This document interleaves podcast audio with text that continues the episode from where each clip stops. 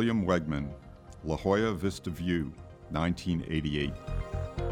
Bill Wegman is mostly known for his very funny and quite beautiful photographs where he uses his Weimaraners in various poses, but he is also a really interesting painter and draftsman.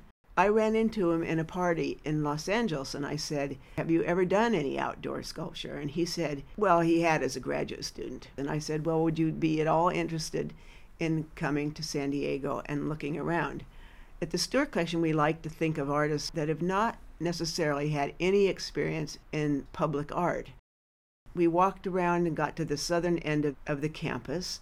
There was a hill looking out over all of this condo and commercial development. And he thought, this is kind of interesting. And maybe he would make a parody of a road sign scenic overlook. So then we went around to all the parks in San Diego and checked out what their qualities were and what the physical attributes of those things were.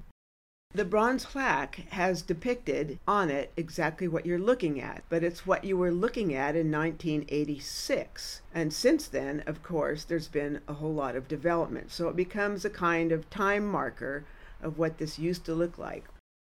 It's now developed, and through that development, the greenery has come up.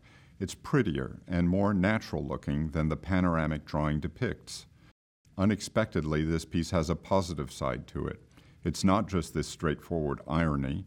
It has evolved into something that seems more positive. And yet, there's a greater irony in that all the greenery you see is artificially watered.